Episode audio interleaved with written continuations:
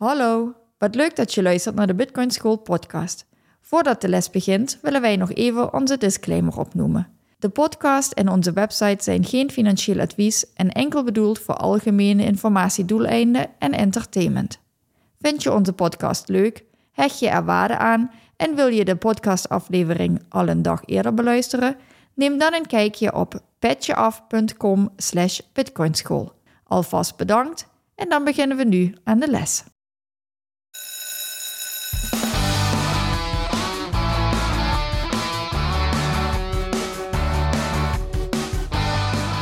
Welkom bij de Bitcoin School podcast. In deze podcast willen we jullie de wereld van Bitcoin dichterbij brengen. Dit doen we door Bitcoin op een eenvoudige manier vanuit de basis uit te leggen. In deze aflevering gaat het over Bitcoin is decentraal. Ja, en wat betekent decentraal nou? En we gaan het hebben over protocollen, over platformen en eigenschappen van decentraliteit. Wat is nou precies decentraal? Ik denk dat het een uh, leuke podcast uh, gaat worden. Maar allereerst moeten we het hebben over, uh, over de bloktijd. En de bloktijd is 810.718.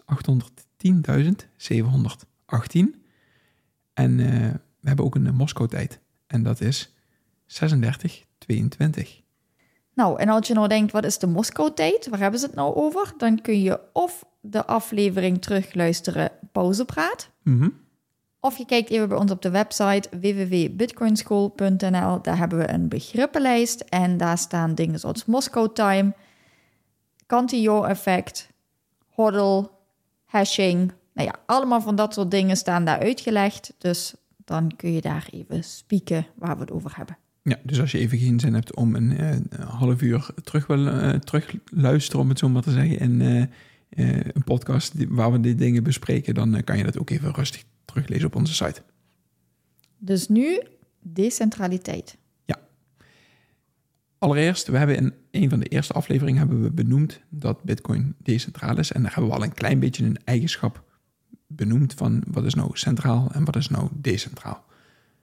Centraal hebben we toen benoemd als zijnde een, ik stuur jou een berichtje via WhatsApp en dan gaat dat berichtje via WhatsApp gaat naar de centrale servers van WhatsApp en zij sturen het door naar jou. En als ik dus met jou wil communiceren via WhatsApp, dan gaat dat via hun servers en zij zijn dus de centrale partij. We hebben centraliteit ook in het eurogebied. We hebben de Europese Centrale Bank en die heeft het dus al heel erg netjes in zijn naam, dat het dus een centrale partij is die de geldpolitiek regelt. Hoeveel euro's komen erbij op de markt? Hoeveel, wat is de rente op dit moment? Dat is een centrale partij die dat regelt. En aan de andere kant hebben we Bitcoin en dat is een decentraal netwerk. En nou, die is, is nog even handig om dat nog verder toe te lichten, om dat in deze podcast even iets te verdiepen. Nou noemde jij bij het begin van het gesprek al protocol versus platform. Mhm. Wat heeft dat te maken met decentraliteit? Nou ja, het WhatsApp waar ik het over had, is een platform. Facebook is een platform. Twitter is een platform. Maar je zou kunnen zeggen, als we het over geld hebben, dat je geld via een platform naar elkaar versturen. ik moet naar mijn app op mijn banking, mijn digitale banking app gaan, zijn een platform om aan mijn euro's te komen. PayPal, dat kennen we in Nederland niet heel erg, maar wordt heel veel gebruikt, um, is een platform om euro's heen en weer te sturen naar elkaar, maar is een platform en een centrale entiteit. En Bitcoin is daarin het decentrale en is geen platform, maar is een protocol. En het is afspraken met elkaar. Hoe gaan we met elkaar samen, dus haakjes, een probleem oplossen? En met probleem bedoel je dan het overmaken van bijvoorbeeld geld? Van waarde overmaken, inderdaad. Ja, ik wil waarde naar jou overmaken, zonder dat ik daar een platform wil, voor wil gebruiken. Hoe gaan we dat dan doen? Hoe ga ik ervoor zorgen dat ik die waarde bij jou krijg? En zonder dat daar een centrale partij is, zonder dat ik gebruik hoef te maken van een platform. Ja, bij een platform, zoals je dat al benoemde, heb je altijd ja, een centrale partij, een centrale server, een centrale persoon die iets regelt of die iets beslist, of een Mhm. groep mensen die iets beslist en die beslist dat voor het hele netwerk en die regelt dat voor het hele netwerk. En je hebt zeg maar één knooppunt waar alles bij elkaar komt. Ja, even als ik nu via het eurosysteem naar jouw geld overmaak, wat gebeurt er? Ik zeg tegen een centrale partij, mijn bank, zeg ik, ik wil graag dat er geld naar Marina toe gaat. En die regelt dat met een andere centrale partij, jouw bank.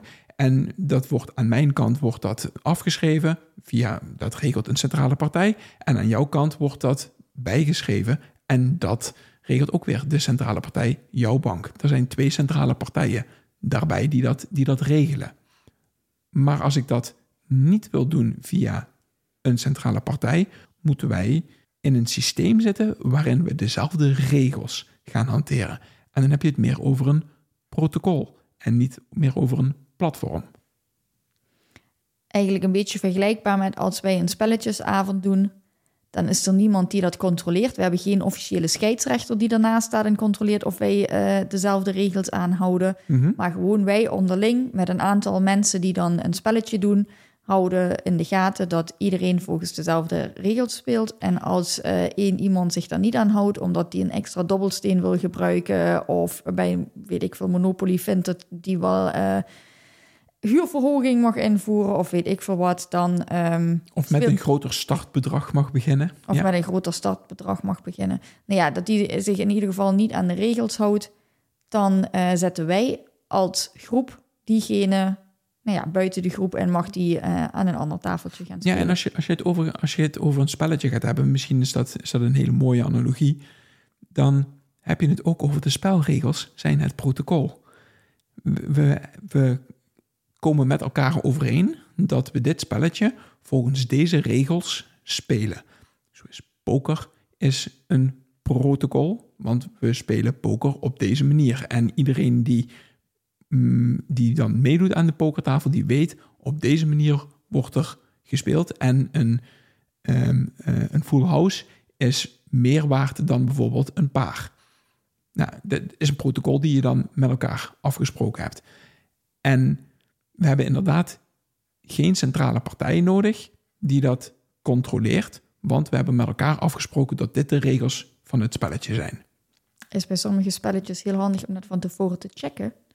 Want bij Rummy Cup bijvoorbeeld zijn sommige die stoppen bij 13 en sommige leggen daar nog de 1 weer achteraan en beginnen opnieuw. Dus altijd van tevoren even checken, hebben we dezelfde regels. Ja, precies.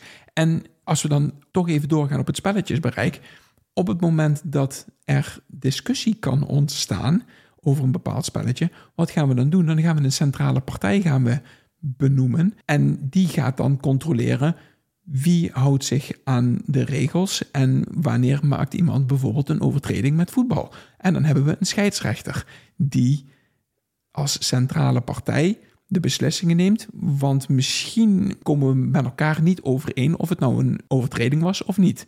Dus dan heb je een centrale partij nodig. Nou, bij spelletjesavond hebben we geen scheidsrechters. Maar dat zijn dus de manieren om, om over centraliteit, decentraliteit, platformen en protocollen na te denken. Als we in die gedachtegang gaan zitten. En zo hebben we dus bij Bitcoin. Bitcoin is in principe een protocol. Een afspraak tussen jou en mij dat wij waarden naar elkaar kunnen overmaken volgens een gegeven set van regels. En die regels, die bepaal jij zelf en die bepaal ik door gebruik te maken van mijn node.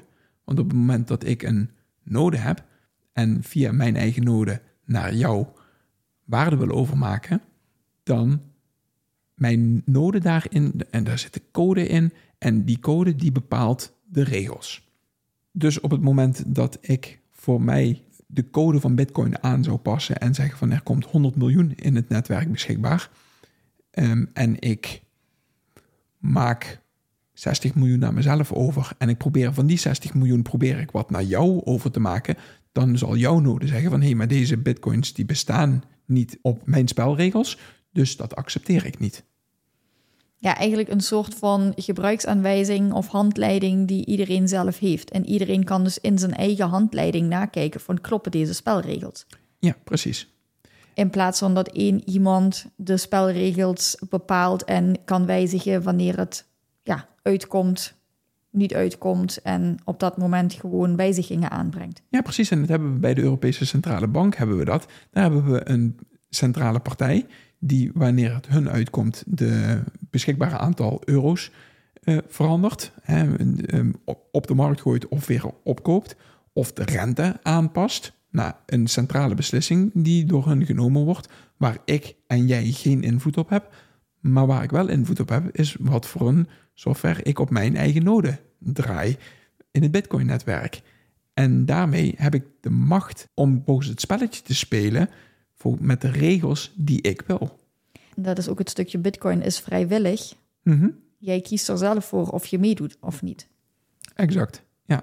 En volgens, ja, niet volgens welke regels, maar mochten regels gewijzigd worden, dan kun jij zeggen: ik ga ermee akkoord of niet. Ja, precies wel volgens welke regels, want ik kan de software kan ik aanpassen hoe ik dat ook wil. Dus als ik de technische mogelijkheid heb en stel dat ik programmeur ben, dan kan ik de software aanpassen en mijn eigen regels gebruiken. Alleen zal de rest van het netwerk dan niet erin meegaan. Precies, inderdaad. Dus als ik dan een frauduleuze transactie naar jou overmaak, dan zeg jij van hé, hey, maar dit volgt niet mijn regels. Dus ik accepteer deze transactie niet. Dus die wordt dan afgestoten door jou. En daarmee kan jij zeggen van hé, maar Paul, je speelt vals. Dus ik zet jou op dit moment even buitenspel. Je mag weer meedoen op het moment dat je volgens mijn regels meedoet. Ja, en sterker nog niet alleen via mijn regels, maar het is dan niet één op één. Het is dan gewoon echt de meerderheid beslist. Dus dat Ehm, moet een aantal ehm, percentage van de nodes zijn die daarmee eens zijn. En dan zijn dat de regels. Dus het is iets wat je in het netwerk samen met de rest afspreekt. Ja, ja, precies. Er zitten nog wat nuances aan, maar dat is voor deze podcast niet per se noodzakelijk om dat te benoemen. In grote lijnen heb je gelijk, inderdaad. Ja. En daarmee is het hopelijk duidelijk dat euro, het eurosysteem, een bepaald platform is en dat Bitcoin een protocol is. En op die manier is het interessant om te denken: hoe kunnen we nog meer gebruik maken van protocollen in plaats van platformen? Dus inderdaad van afspraken die wij met z'n allen bepalen in plaats van opgelegde regels. Ja, precies. Op, opgelegde regels door een centrale partij, inderdaad. Ja, precies. Ja, dat is. eh, En dan kom je heel snel van free money naar free speech. ja, want waar hebben we censuur meegemaakt? Op Twitter, op Facebook. Daar worden mensen worden daar gecensureerd. Voornamelijk als ze een mening hebben die niet met het narratief meegaat. En de vraag is of je die censuur. Nou ja, dat krijg je dus omdat je te maken hebt met een platform. Maar op het moment dat je te maken gaat krijgen met een protocol. Ja, dan kunnen die mensen niet meer gecensureerd worden. Nou ja, dan is het weer op een platform gelden bepaalde regels. Mhm. En dan ben je afhankelijk van dat platform. Ja, precies. Dus op het moment dat je dan inderdaad jouw mening wil verkondigen, dan ben je afhankelijk van, van hun ehm, die jou faciliteren om dat te kunnen doen. Mhm. Maar als zij het dan niet eens zijn met de inhoud, kunnen zij er ook voor zorgen dat dat niet naar buiten komt. Ja, precies. Dus dat, dat, dat je gecensureerd wordt. Ja, nou ja, Ja, en of dat, dat is je dus. ge- geblokt wordt of dat je, hele- je, je hele account eh, verwijderd wordt. Ja. Ja, en dat, dat is op het moment dat je spraak of berichten gaat protocoliseren in plaats van op een platform gaat plaatsen, ja, dan wordt het een stuk lastiger inderdaad om gecensureerd te worden. Dan kan je niet meer gecensureerd worden.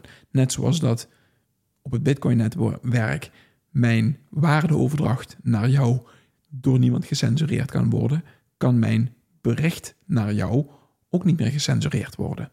Omdat de tussenpartijen wegvallen. Omdat tussenpartijen weg- wegvallen, inderdaad. De centrale partij, een Facebook valt weg, of een WhatsApp valt weg. En daarmee hebben we dus een protocol gemaakt. En spelen wij ook het free speech spelletje, niet het geldspelletje, maar het free speech spelletje, spelen we volgens een bepaald protocol. Ja, ik denk dat het belangrijk is om nog eens even het verschil tussen protocol en platform aan te halen, technisch gezien, zonder het technisch te maken. Snap je wat ik bedoel? Um, dus een platform, dat is inderdaad um, met één punt in het midden, als je er even een beeld van wil maken. En vanuit dat punt gaan ja, alle datalijntjes die gaan naar het platform en komen van het platform af. Ja, dus, dus, alles gaat altijd via een centraal punt. En of dat nou geld is, of Twitterberichtjes, of uh, foto's via Instagram, zeg maar. Dus inderdaad, je hebt in het midden heb je die centrale partij en alles, alle lijntjes gaan via dat middenpunt. Ja, precies. En als je het hebt over een protocol, dan zijn dat inderdaad allemaal losse puntjes die allemaal met elkaar verbonden zijn. En dan niet via één centraal punt, maar allemaal onderling. Dus het is meer een soort van, ja, wat ik dan in mijn hoofd krijg, is een soort vissernet of zo, met allemaal knoopjes die dan aan elkaar. Dus elk puntje is met elk ander puntje verbonden. Ja, het vissersnet wat je, is een goed voorbeeld inderdaad. Ik kan van het ene knooppuntje naar het andere knooppuntje, kan ik via uh, een aantal lijntjes kan ik bij jou terechtkomen, inderdaad. Ja, en daarom is het een. Uh, en als er een verbinding verbroken wordt, om het zo maar te zeggen, dan, dan pak ik gewoon een andere route. En dan kom ik alsnog bij jou uit.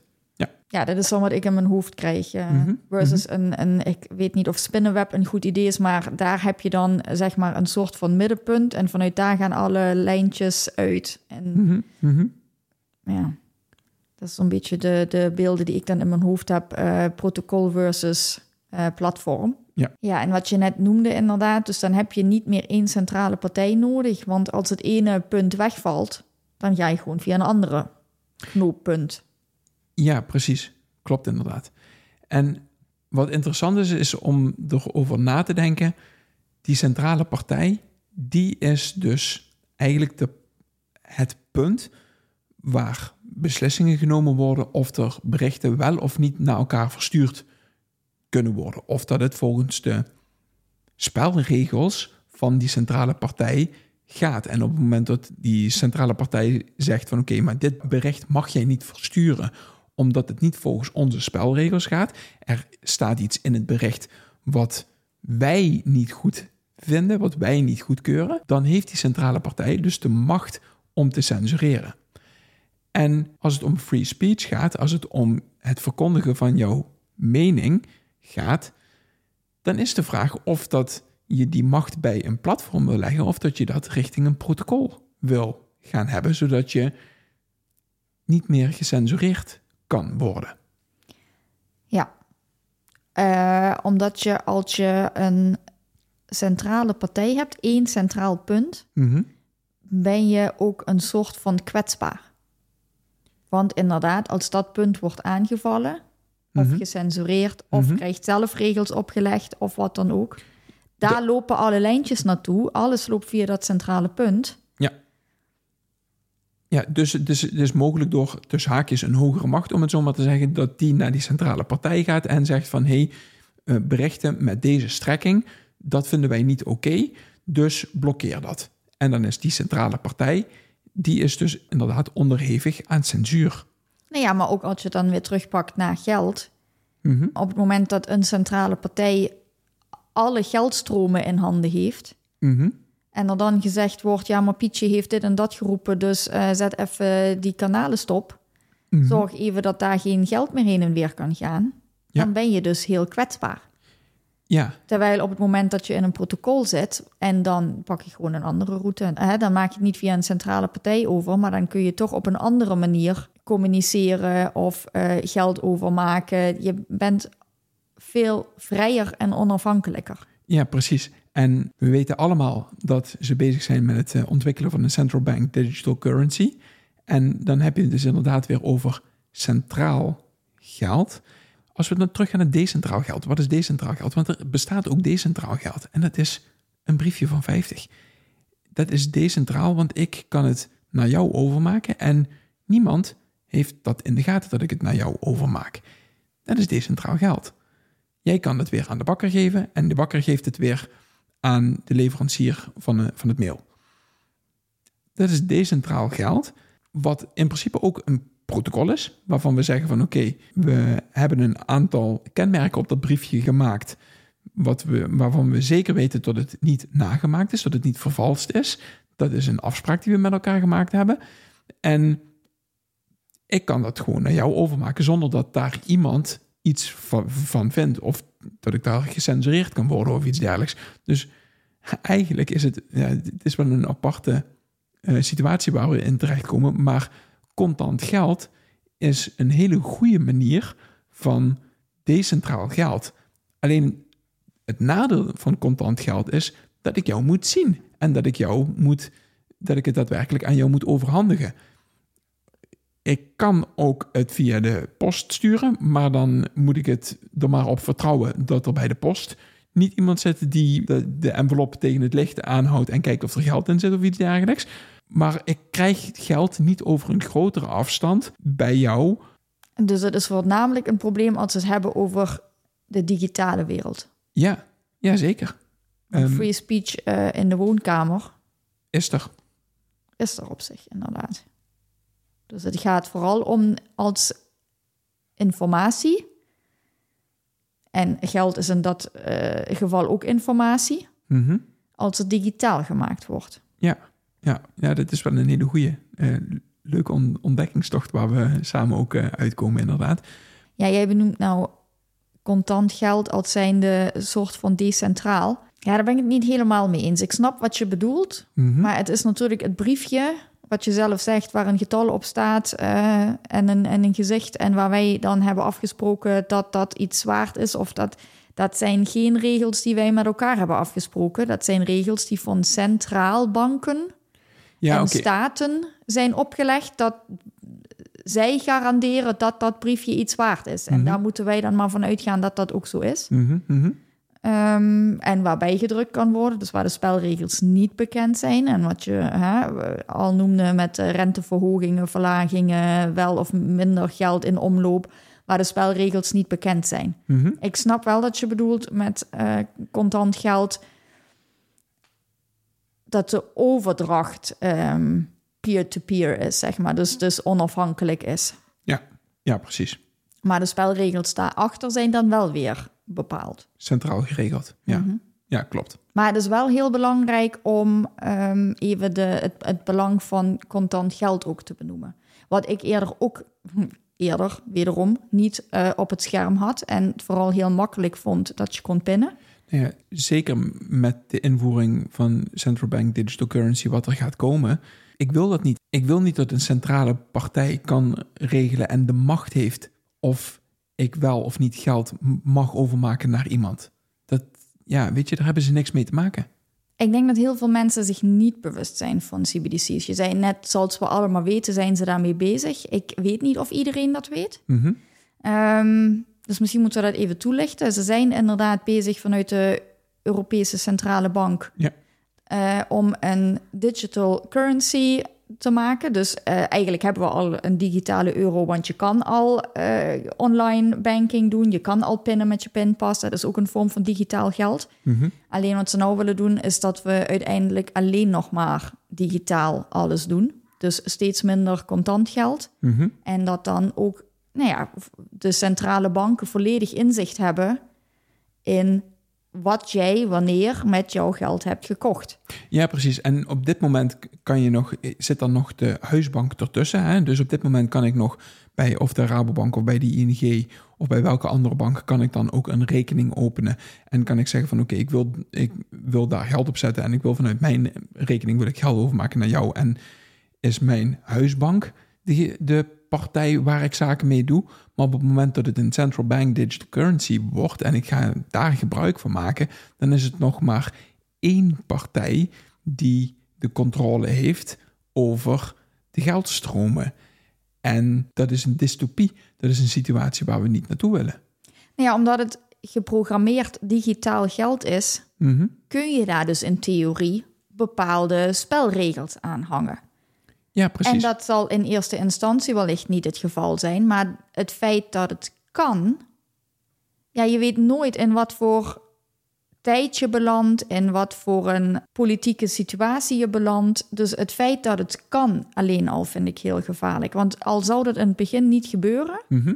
en niet de intentie zijn, zijn er straks technisch de mogelijkheden om jou daarin te beperken. Om bijvoorbeeld, wat al genoemd wordt, te zeggen: Nou ja, jouw geld, jouw salaris, wat jij dus via de CBDC gestort krijgt, dat heeft een bepaald vervalsdatum. Mhm. Dus sparen, nee, niks sparen. Wij vinden het helemaal niet handig dat jij spaart. Dus je moet je geld binnen x dagen, maanden, whatever, moet je dat uitgeven.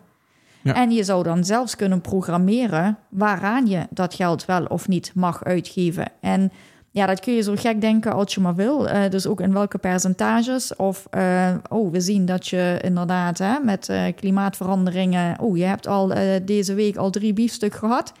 Nou, in de winkel werkt jouw pasje gewoon ineens niet meer op het moment dat je vlees wil afrekenen. Mhm. Dat zijn allemaal dingen, ik zeg niet dat ze dat gaan doen, maar het zijn wel dingen die mogelijk worden. Ja, want er wordt inderdaad op dit moment wordt er ook gezegd van oké, we gaan dat geld niet programmeren. Maar de optie, De technische de mogelijkheid technische is er. mogelijkheid is er inderdaad.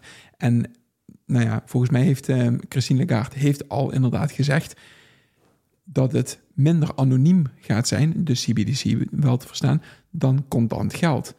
En in eerste instantie hadden ze gezegd, nee, het gaat net zo ehm, anoniem zijn als contant geld. En dan is de vraag op het moment dat ze dan nu al op terugkomen, terwijl het er nog niet eens is, wat gaat er in de tijd nog meer veranderen? En daarom is het wel interessant om over centraal en decentraal na te denken, dat we inderdaad in een systeem ons moeten begeven waarin ik ook de macht heb om volgens mijn regels het spelletje te spelen. En niet volgens een centrale partij. Want op het moment dat de macht ergens op een centrale partij komt, kan het best zijn dat die macht op dit moment niet misbruikt wordt. Maar als die macht daar zit, dan zou het voor kunnen komen dat daar partijen komen te zitten waar het wel misbruikt kan worden. En dat is het gevaarlijke daaraan. Ja, precies. Omdat de macht gecentraliseerd wordt, Kan daar misbruik van kan gemaakt- er misbruik van. En daarom denk ik dat een, eh, een maatschappij waarin dingen een stuk decentraler geregeld worden, zoals geld, maar waarbij ook free speech of misschien zelfs een decentralere overheid, waarbij ik denk dat dat een hele interessante gedachte is om daar naartoe te gaan om te kijken van oké, hoe centraler iets is, hoe meer macht daar terechtkomt. En met alle goede bedoelingen die er op dit moment zijn, het geeft ook de mogelijkheid als op een centrale partij meer macht is, dat er een mensen of een positie beschikbaar komt die niet de juiste ideeën hebben. En als daar dan toch de macht zit, ja, dan kan daar misbruik van gemaakt worden. En dat oh, is een situatie die ik, eh, eh, die ik heel erg moeilijk vind. En daarom denk ik dat macht grotendeels gedecentraliseerd moet gaan worden. Ja, want je begint ergens met sturen. Mhm. En daar hadden we het al over bij inflatie. Eh, met de beste intenties begin je ergens te sturen en dan gaan we aan dat knopje een beetje draaien en dan hopen we dat daar iets verandert. En dan blijkt dat weer de andere kant op te gaan, dus dan moeten we daar weer gaan draaien. Mhm, mhm. En dat heb je dan niet alleen in een geldsysteem, maar dat heb je dus ook inderdaad met meningsvrijheid. Ja. Is die daar überhaupt nog op het moment dat een centrale partij bepaalt wat er wel en niet gezegd mag worden? En dat er centrale platformen zijn, dus eh, social media of zo, die dan ook weer onderhevig zijn aan dat soort regels die zij dan ook weer van bovenop opgelegd krijgen. Waardoor er een cancel culture ontstaat, waardoor er eh, in combinatie, als je het ziet als combinatie tussen geld en free speech, ja, hele gekke dingen mogelijk zijn. Dus als je kijkt dat eh, er zijn heel veel ehm, influencers, YouTubers, weet ik veel wat, die hun geld verdienen via hun mening te uiten. Mhm, Dus dan heb je geld en mening aan elkaar gekoppeld zelfs. mhm. En als dan wordt opgelegd, ja, jouw mening bevalt ons niet. Ja, dan draaien we jou dus de geldkraan dicht. Precies. Ja, dat is natuurlijk te gek voor woorden. Maar dan heb je dus met, met, met centrale partijen te maken... die dan beslissen wat wel en niet gezegd mag worden. Mhm. Die dus de spelregels bepalen... maar die dus ook weer invloed hebben op andere centrale partijen... die dan zorgen dat inderdaad uh, het YouTube of Twitter kanaal uh, offline gehaald wordt. Of dat inderdaad het uh, geld niet meer overgemaakt wordt. Dat ze jouw monetizing um, platleggen. Ja, dat vind ik wel heel gevaarlijk. En dan zeggen mensen van ja, maar ik heb niks te verbergen. Ja, nog niet. Nee, maar een van de punten is, stel dat ik op dit moment een, een groene trui heel erg mooi vind. En 49% van de mensen vindt een groene trui heel erg mooi. Maar 51% van de mensen vindt groene truien afschuwelijk en verschrikkelijk. En dan zou er een wet kunnen komen, omdat 51% de meerderheid vindt dat groene truien verboden moeten worden, dat 49% van de mensen blijkbaar geen groene trui zou mogen, mogen hebben. En dat dan, het misschien zelfs strafbaar wordt als je er ooit in hebt gehad. Of gekocht, ja. Ja, precies. En dan gaan we even kijken in ons digital currency uh, verslag. Mm of jij ooit een groene trui hebt afgerekend. Ja, en dan heb je een hele kleine meerderheid die gaat beslissen voor. het hoeft maar één persoon, hoeft maar de meerderheid op dit moment uh, te, te betekenen. En die kunnen dus voor de rest van de mensen kunnen die beslissen wat er goed is en wat er niet goed is. En ja, dan heb je dus een ja, dan heb je het in dat geval al over democratie en 51 versus, 49 procent. Maar op het mhm. moment dat je een centrale partij hebt, ja, dan zou bij wijze van één iemand of een heel klein groepje al kunnen bepalen dat mensen met groene truien mhm. niet meer op mijn platform mogen. Ja, precies. Ja, en op het moment dat dat geprotocoliseerd wordt, dus in een protocol gegoten wordt, Net zoals we dat met Bitcoin gedaan hebben. Daar hebben we geld geprotocoliseerd. En wat we de vorige keer benoemd hebben, Noster, waarin meningen of berichten geprotocoliseerd worden. Ik denk dat dat. Ik vind het een hele interessante om te kijken in wat voor wereld we dan terecht gaan komen.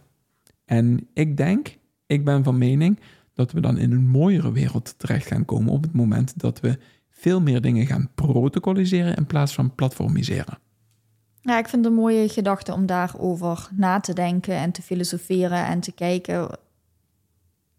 Nou ja, wat voor uitdagingen ontstaan daardoor ook en hoe mhm. zouden die dan opgelost kunnen worden? Mhm.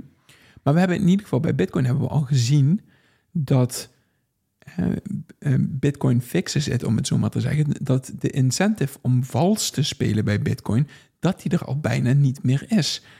Nou ja, niet. Die is er inderdaad niet. Dus bad actors, eh, mensen die